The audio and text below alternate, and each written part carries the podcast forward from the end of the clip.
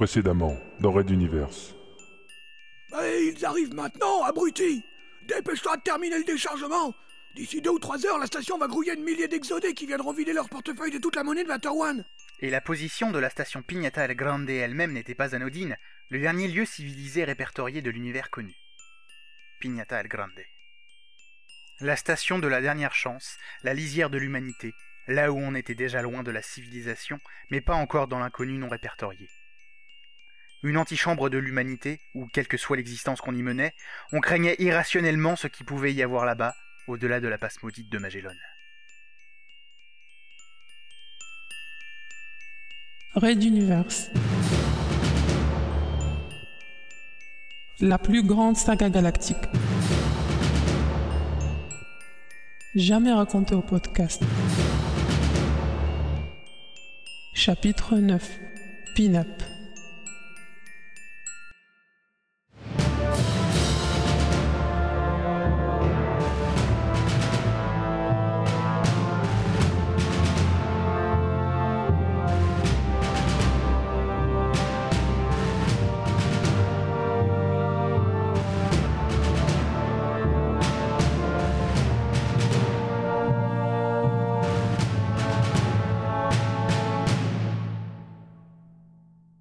Septième épisode.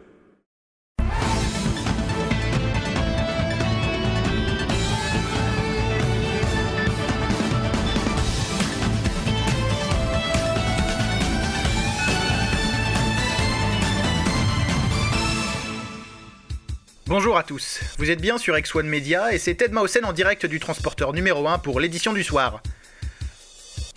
Les titres. Transporteur numéro 1. La grande réunion des commandants de l'Exode va débuter incessamment. Toutes nos analyses des décisions à prendre et des rapports de force. Pratiquement tous les transporteurs sont amarrés à la station spatiale Pignata Grande, les derniers arriveront d'ici une heure ou deux. Que devez-vous savoir de Pin-Up, comme on l'appelle ici? Et comment devons-nous appréhender la future et redoutable passe de Magellan? Dernier sujet, un retour sur l'affaire des dernières semaines. Phil et Adenor, les Bonnie and Clyde de notre flotte. Que sont-ils devenus et quelles conséquences pour les communautés barbanes, brunes, nordistes et tropicaliennes? Pour nous accompagner ce soir, deux invités que vous connaissez très bien par multiviseur interposé, mais que nous réunissons comme spécialistes ce soir, car ils ont été à tous les points chauds de ces derniers temps. Messieurs Blast et R, respectivement envoyés spéciaux de la rédaction sur les transporteurs numéro 5 et numéro 7. On se retrouve juste après cette page publicitaire. À tout de suite.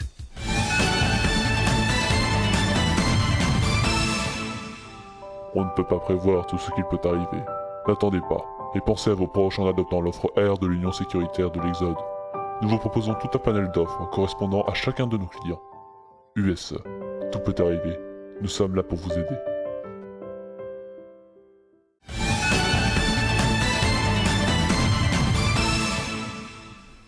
Merci d'être avec nous pour ce journal du soir avec la présence de nos journalistes Jack Blast et Angelus R.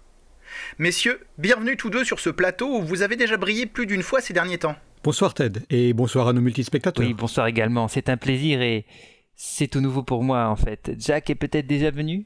Non, non, euh, moi aussi c'est la première fois. Messieurs, sur X1 Media, nous connaissons la valeur de votre travail et de vos analyses. Vous avez une place particulière dans nos cœurs et cela nous rend heureux de vous voir en pleine santé ici sur le plateau. Alors dans quelques heures, un nouveau conseil des commandants va s'ouvrir. Que pouvez-vous nous en dire? Jack, vous commencez? Si vous voulez Ted. Donc il s'agit du troisième conseil des commandants seulement sur les longs mois de l'Exode. Le premier s'était déroulé sur la station orbitale de Materwan, Maman Lolo. Le trajet passant par la passe de Magellan y avait été débattu avec quelques effusions. La seconde réunion avait été improvisée et incomplète. C'était après la bataille contre les pirates du transporteur numéro 2, où le commandant Bazavech avait péri au combat. Cinq commandants sur sept étaient présents. Et il s'agissait surtout de régler les problèmes d'approvisionnement et de réparation du vaisseau endommagé, mais également de définir une conduite à tenir pour une nouvelle direction du transporteur, et enfin de se partager les vaisseaux pirates capturés. Excellent résumé, Jack. Angélus La réunion qui nous intéresse aujourd'hui devra officialiser un nouveau commandant pour remplacer le défunt baron Bazavech à la tête du transporteur numéro 2. Et cela est une décision qui a son importance. Nous n'ignorons pas que l'Exode est un mélange de plusieurs courants de pensée n'ayant comme point commun que le dégoût du régime totalitaire qui, depuis notre départ, s'est abattu sur Materwan. Il y a des royalistes déchus ou nostalgiques, des révolutionnaires déçus ou fatigués du combat, des aventuriers ou des marchands voulant s'offrir une nouvelle chance dans la vie, ou obtenir de nouveaux pouvoirs sur Antares 4. Le Conseil des commandants n'est qu'un reflet de toutes ces tendances sur lesquelles se greffent également les communautés plus puissantes que jamais, comme l'ont démontré les derniers événements. Oui, bien sûr.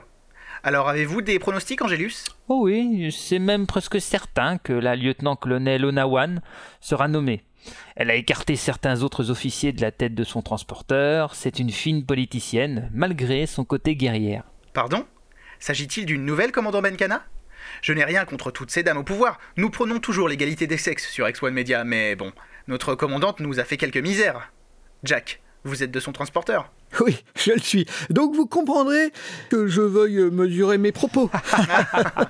En effet, Jack, vous êtes, contrairement à nous, enfermé dans son entourage pendant des mois. Une colère de madame, et vous êtes grillé. Avez-vous donc ces informations sur la lieutenant-colonel Onawan? Eh bien oui, plusieurs infos glanées par-ci par-là. Les transporteurs étant pratiquement tous réunis en un seul endroit, ça facilite les échanges. Alors, euh, elle vient de l'armée royaliste, une tacticienne, provenant de la même prestigieuse académie militaire que le colonel Sterling Price. Sortie majeure de sa promotion, elle a été affectée immédiatement à l'état-major, car nous étions en plein début de la révolution Castix, et il fallait des gens de qualité autour de ces généraux. Cela ne leur a pas beaucoup servi, dites donc. Elle n'a guère fait des miracles vu qu'ils ont perdu. Ah, Détrompe-toi, Angélus. Elle avait anticipé pas mal de réactions de l'ennemi, et c'est une des rares à avoir soutenu le colonel Sterling Price au sein de l'état-major après la défaite des Monts Athos. Elle n'est pas de tradition militaire. Son père et son grand-père sont des directeurs de la fameuse banque d'affaires Mahadong. On peut lire un recueil d'idées qu'elle a fait publier après la Révolution, où elle prône, je cite, un monde où seule la finance libérée régulera les besoins de chacun dans une juste égalité. Ah oui, cela a le mérite d'être clair. On peut donc la ranger dans le clan libéral? Mais alors, pourquoi viendrait-elle faire l'exode? À cause d'un drame. Son père est mort dans un accident mystérieux alors qu'il avait lancé une grande enquête interne sur les futurs cadres du régime actuel. On aurait alors discrètement fait comprendre à elle et à son frère, qui débutait avec brio une carrière politique, que tous deux devaient quitter Materwan. Et les voilà. Donc la lieutenant-colonel a un frère sur le vaisseau? Mais Ted, il s'agit du politicien et commandant du transporteur numéro 4, Monsieur Junta. Et nous qui pensions le contraire. Il était un des premiers invités à ce journal, une sorte de parrain d'Ex-One Media. Il semblerait que dans la famille, ils ont donc le sens de la politique. Allez, nous allons laisser ce sujet en attente de futurs déroulements pour aborder notre seconde partie de l'émission, la station Pin-Up et la passe de Magellan. Une petite pause et nous nous retrouvons après ça.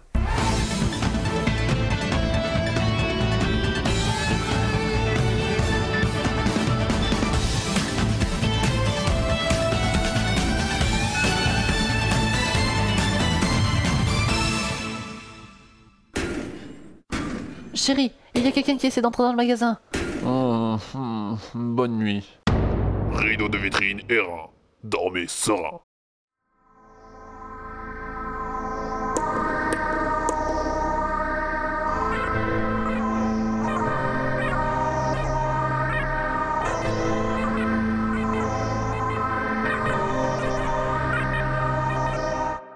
Raid d'univers à suivre.